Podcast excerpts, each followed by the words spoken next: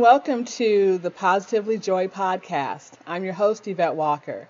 And today we have with us Mashawn Simon, who is assistant pastor at House of Mercy Everlasting in the metro Atlanta area. Hi, Mashawn. How are you? I'm well. How are you today? Oh, I'm so good. I'm so good. Thank you for being on the show. No problem. It is my pleasure. Well, you were when when I saw your your Facebook feed in particular. I mean, as I mentioned before, you're doing a lot of great things and you'd be a great guest anyway. But I saw something on your Facebook feed that we'll talk about in a minute that I thought was really uh, the best thing I'd seen in a long time. But before we get yeah. into that, uh, you're an assistant pastor, but you've also worked in leadership and journalism and all types of things. Tell me a little bit about your career path. Uh, my career path is a rather unexpected one. uh, and the funny thing is, I was talking to my therapist about this recently. Um, one, because I believe wholeheartedly that everyone should have a therapist at some point in their life. Um, and two, because I feel as though my mental health is um, should be priority number one for my life based off of the work that I do across the board. Um, and so we were talking about this reality that we're in in the midst of this pandemic and how sometimes overwhelming it can be, being that I have my hands in so many areas and ministry being one of them. Um, and I told her ministry was never the goal, pastoring was never a part of the plan. Mm. Um, and so the the position or the title of assistant pastor is actually very new. I was announced assistant pastor of this church, House of Mercy Everlasting, in March of this year. So mm. in March 2020, which is what two months ago. Right. I became assistant pastor of this church. I had been a member of this church for now, oh, wow, six years. It'll be six years in November. Mm-hmm. Um, but it was a place that I'd never intended on being. I'd never had a goal of being a pastor. I never had a goal of being a member of this church. Um, I had a plan of moving to Canada um, in 2013 and getting a PhD in preaching. Mm-hmm. I wanted to be a homiletics professor um, because now, my, now, now let's let's explain that a little bit for our okay. listeners. Okay, so homiletics is the art or practice of preaching. Um, I had developed a I had determined or realized, I guess is probably the better phrase, that I had a knack for putting together sermons, mm. which should not make too much sense. I mean, should make a lot of sense being that I am a writer by trade. Mm-hmm. Um, and so being a preacher, again, was never something I had planned on doing. I decided back in 2009 that I would um, hear what it was that God was trying to say to me. Yes. Um, and submit in a way that I had never wanted to submit before. So at that time, I was um, on a one year fellowship with the Atlanta Journal Constitution as a breaking news reporter. Mm-hmm. This was back in 2009. And I had been hearing the whispers from people around me that I that ministry was a part of my life and I had a call on my life and I was hesitant to it. Mm-hmm. Um, I was very happy with being a journalist, very happy with being a writer, very happy with being a part of the local and national association of black journalists very happy with where I was in my life. I had a goal of eventually becoming a syndicated newspaper columnist and a recruiter. I wanted to be a corporate recruiter. Mm-hmm. And during my time at the AJC, uh, I was a part of this church in Atlanta where there were people around me who just kept saying, You're a preacher, you're a minister, you have this call. And I kept saying no one of the reasons why I kept saying no is because I also identify as a member of the LGBT community. And growing up in the South and being a black man and being a black same gender loving man, being in ministry was forbidden. Mm-hmm. Um, and and had been told for years that because of my same sex attraction, God didn't hear me. Um, and so ministry was just not an option. It just wasn't wasn't something that I felt desired desiring to do and wasn't something that I felt I was equipped to do. Um, even though I knew I had a knack for caring for people and for empowering people and for encouraging people to do and be better. Um, I just did not want to be in ministry and also didn't want the pressure of ministry. Um, right. But I got this call, decided I'd been a member of another church where I kept realizing that the things that made sense to me didn't make sense to everybody else. And I remember being in a new members class one day and the teacher saying, um, "What what was the, what what is the number one important thing about Jesus?" And everybody had said all this other stuff about you know he was the Son of God and you know he did miracles and he sacrificed his life. And I kept saying he was human. Mm-hmm. And the teacher said, "You should go to seminary." and I said, no. um, and so running from that call, I threw myself into journalism. But it was during this fellowship, this one year fellowship at the AJC, where uh, I remember very vividly a little black girl ended up in the hospital after she got hit by a stray bullet in her neighborhood. And my editors and so many other people were adamant that I get information about this little girl, her name, where she was located, her age, um, et cetera, et cetera. And the family kept telling me to leave them alone. And my heart, I'm getting emotional thinking about it now. My heart continued to break for this family because they were afraid, they were scared, they were frustrated. And here I was only adding to their stress um, and it yes. was the moment where I decided to go ahead and do seminary. Um, I, I started an application and it took me two months to finish that application. Mm-hmm. I submitted the application two days before the deadline. Wow. And the day of the deadline, I got an acceptance. It happened wow. that very, fast. Very fast. Wow. And it happened so fast that it scared me. And I deferred for a year.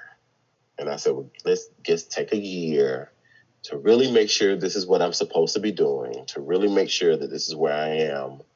Um, and the more and more I continued to write and continue to work as a journalist, the more and more frustrated my spirit became. And so I enrolled. Looking back, do you ever feel like you were Jonah? fleeing, fleeing, fleeing Nineveh. uh, looking back, I so I have a very special, very odd um, attraction to the wilderness experience text. Mm-hmm. Um, so not only Jonah, but Hagar. Mm-hmm. Um, not only Hagar, but even when Jesus um, went into the wilderness and, and was tempted.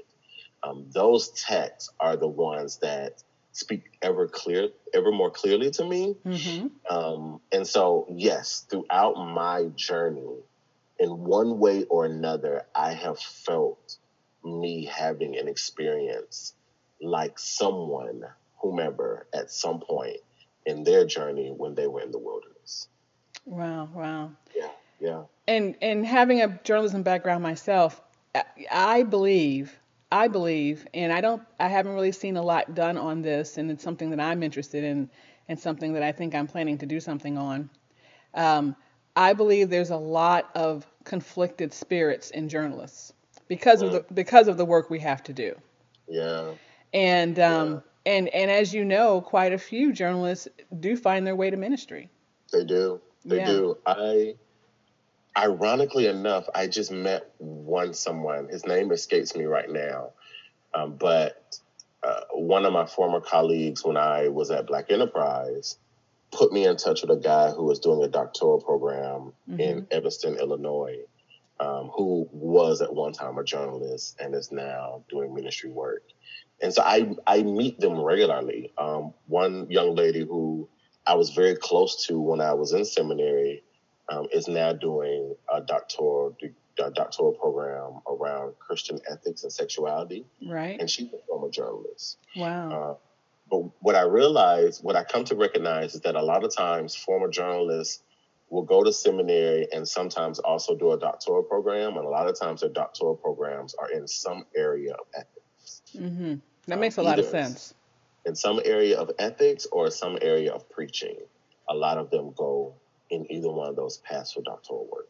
Well, I will have to talk about that with you a little bit later because that's very that's a, that's a very interesting topic. Yeah, it's yeah. riveting. It's very riveting. Yeah, yeah. Okay, so I'm actually I'm going to go on off the beaten path for just a moment. You mentioned your time at Black Enterprise, and okay. you had a very interesting experience at Black Enterprise that a lot of our a lot of our readers probably or not readers, our listeners probably don't know about. Would you share that experience?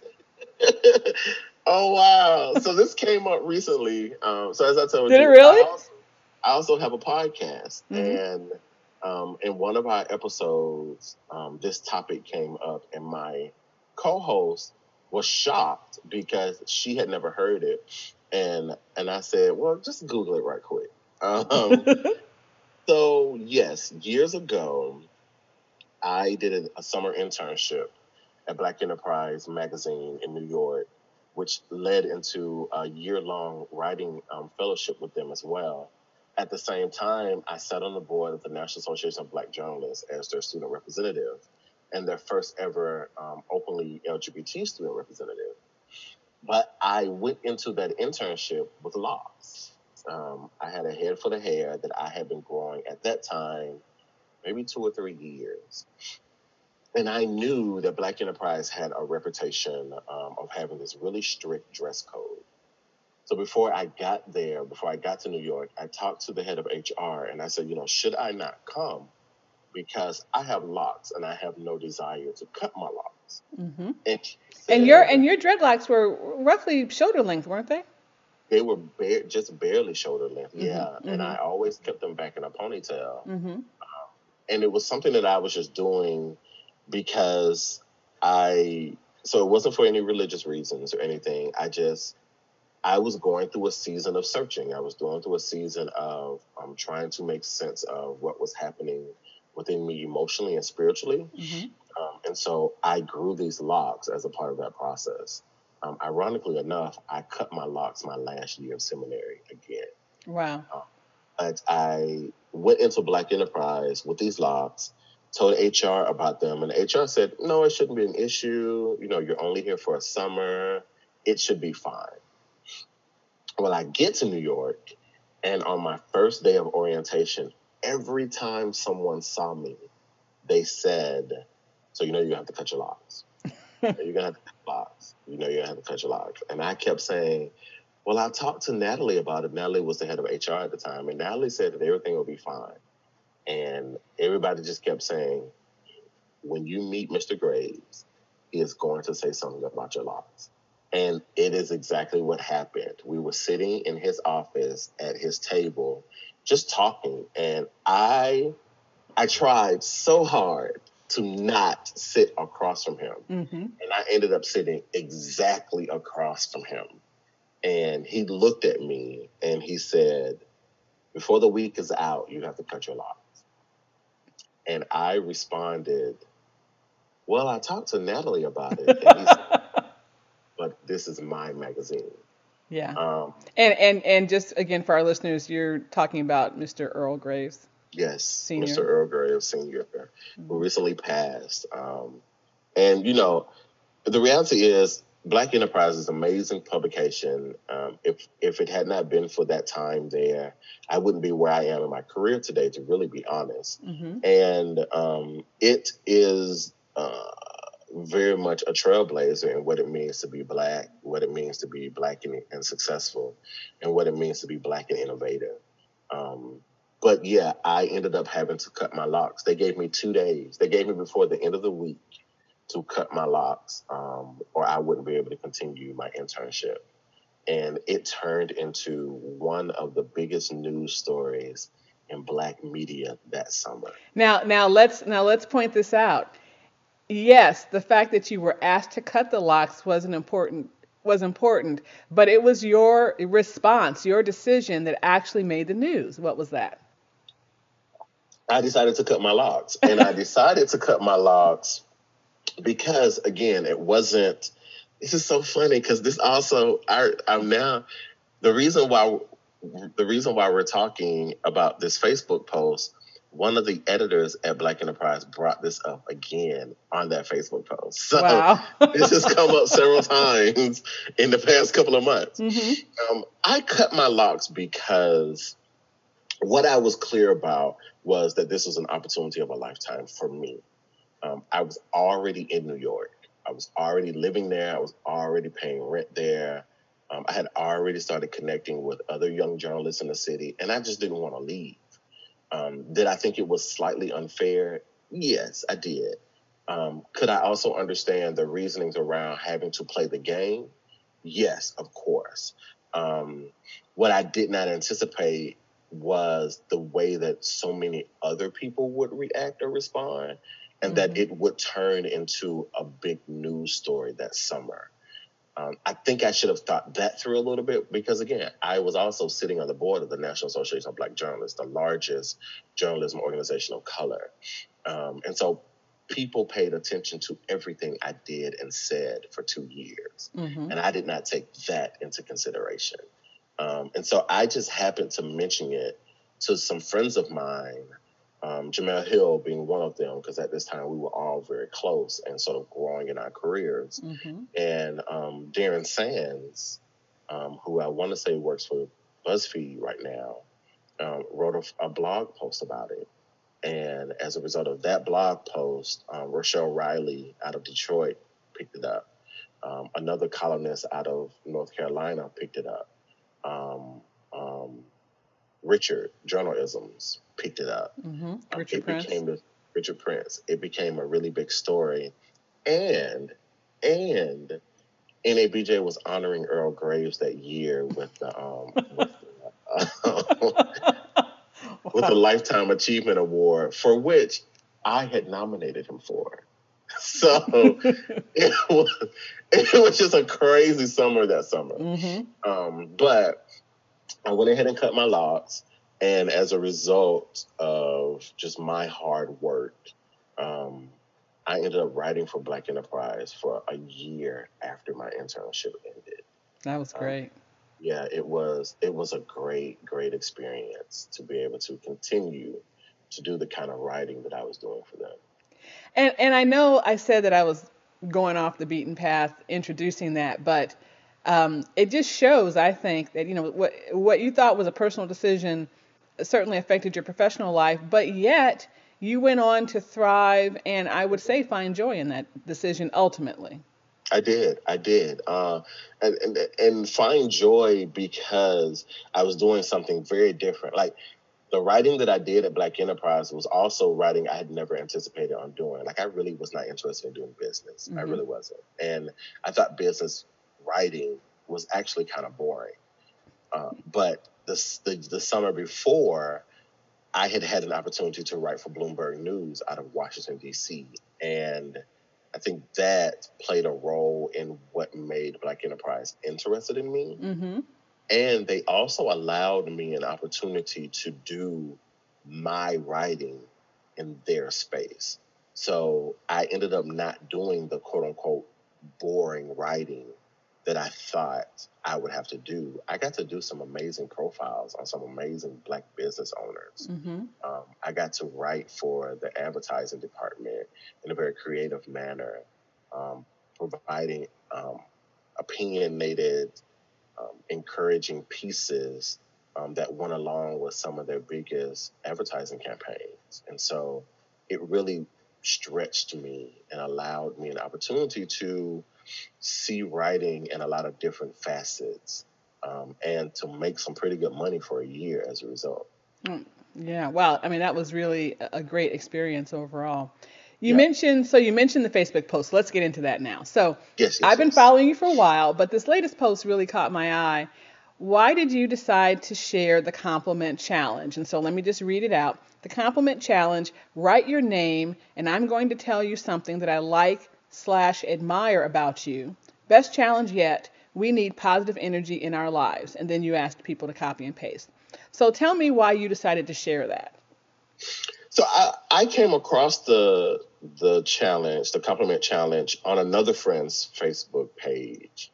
Um, I and it was really random. Like I woke up that morning, um, sort of was scrolling through my feed, and his was the third post that I saw.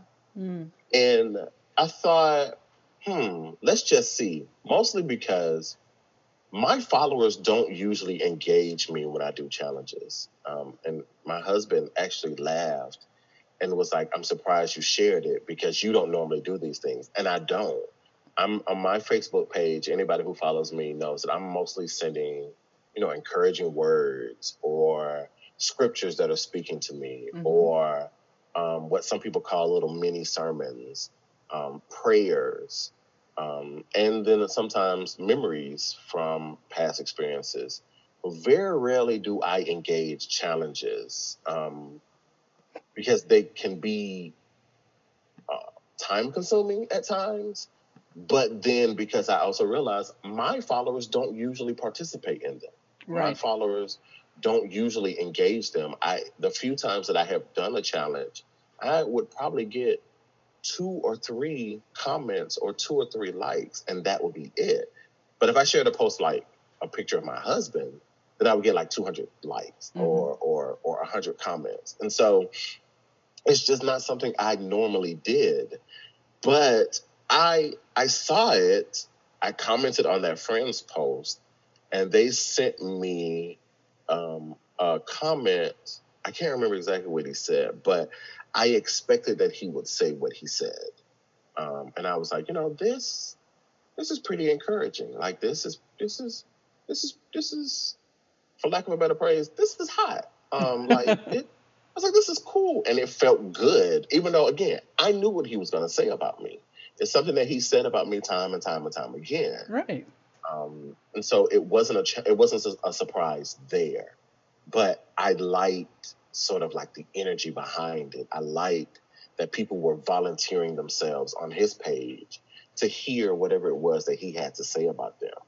And so I thought, why not? Why not give it a shot and see what happens?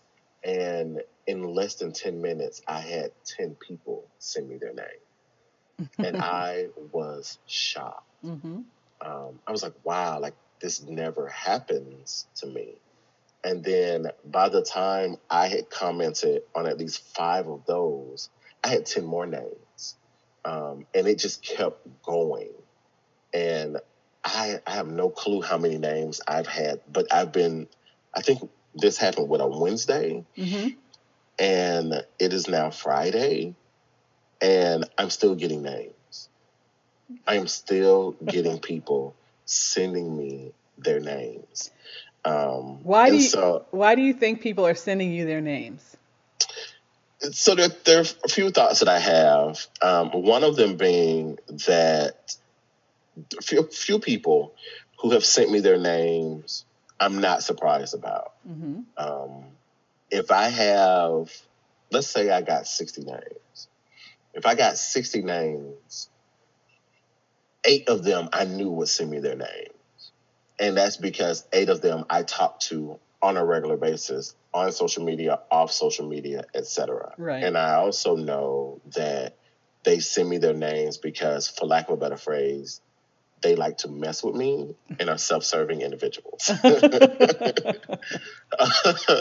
so um, I was not surprised about those names. Some of the other names, there are a lot of names who were people I've known when I was just a young journalist trying out what journalism was, mm-hmm. to people who I've probably just become friends with on Facebook in the past few weeks. And what it says to me is that people right now need positive reinforcement, um, especially for the people who I have not known that long. Mm.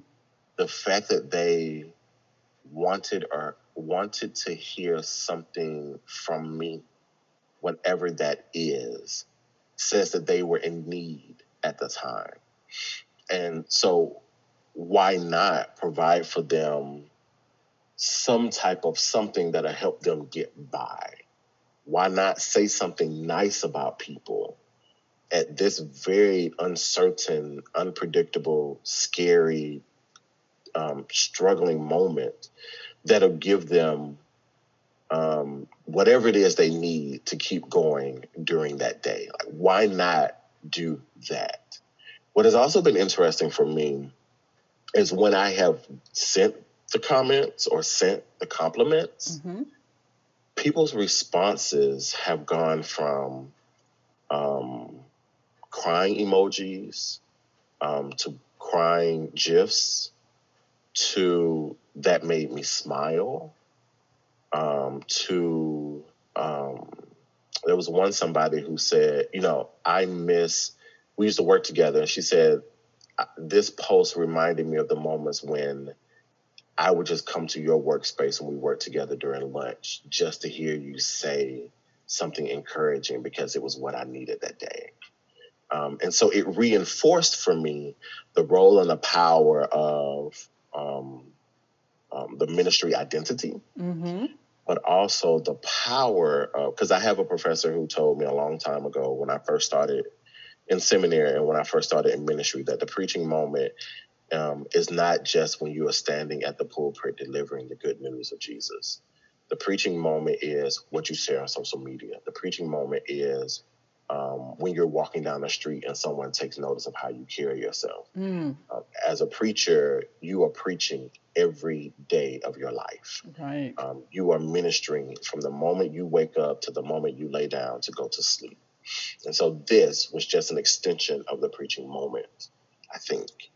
Um, at the same time, I think this also was just a moment for, for people to reconnect. Um, again, there were some people who sent their names who I knew when I was starting out in journalism in the early 2000s, um, who have, one of them I told, um, that she had always been consistent with me. When I made the transition from full time journalist to ministry, she was one of the few people who stayed connected.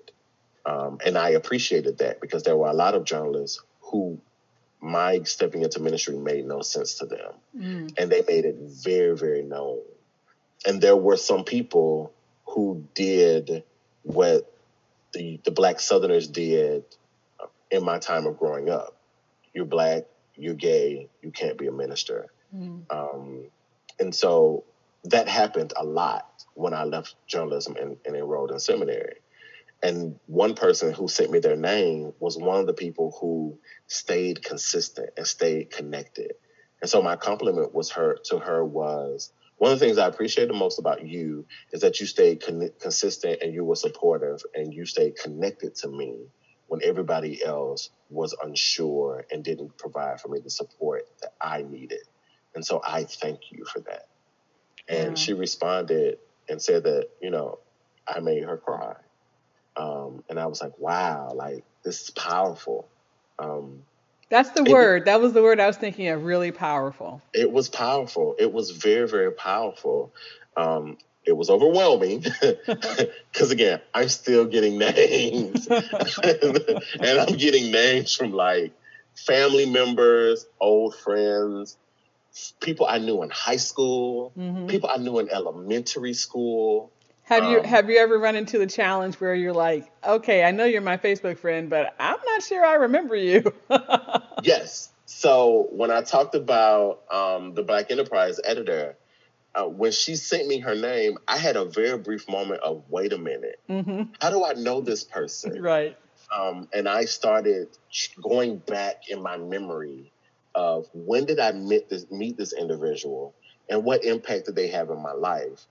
And I knew I knew her, but for some really weird reason, I could not peg where exactly the the the the beginning, the genesis of our relationship um, mm-hmm. escaped me, but the details of our interactions since the meeting were were coming to me. And she responded and said, Yes, because you know, when you were at Black Enterprise and they had you cut your hair, a lot of us were really upset. And I remembered so many of the editors standing up for me in those few days that I had before I cut my hair mm-hmm. of saying I shouldn't have to do that. Right. And I was like, oh yeah, like I remember this all of a sudden. Um, and so she was one of them of somebody that I knew I remembered her and I remember working with her, but I couldn't put my hand on all of the details of it. Mm-hmm. Um, and so then I ended up giving her two compliments. Um, one of the memory of the history since, and then one of the appreciation from that specific moment. Wow, what a great conversation. And we're not over with. So please come back and listen to part two of my conversation with Mashawn Simon uh, as we talk a little bit more about that Facebook Compliment Challenge and why it is so important at this time during the injustices that we're all experiencing or that we're witnessing and just the stress and anxiety that many of us have. So, uh, definitely come back and listen to part two. Thanks for listening. And as always, this has been Positively Joy. I'm your host, Yvette Walker. Farewell for now.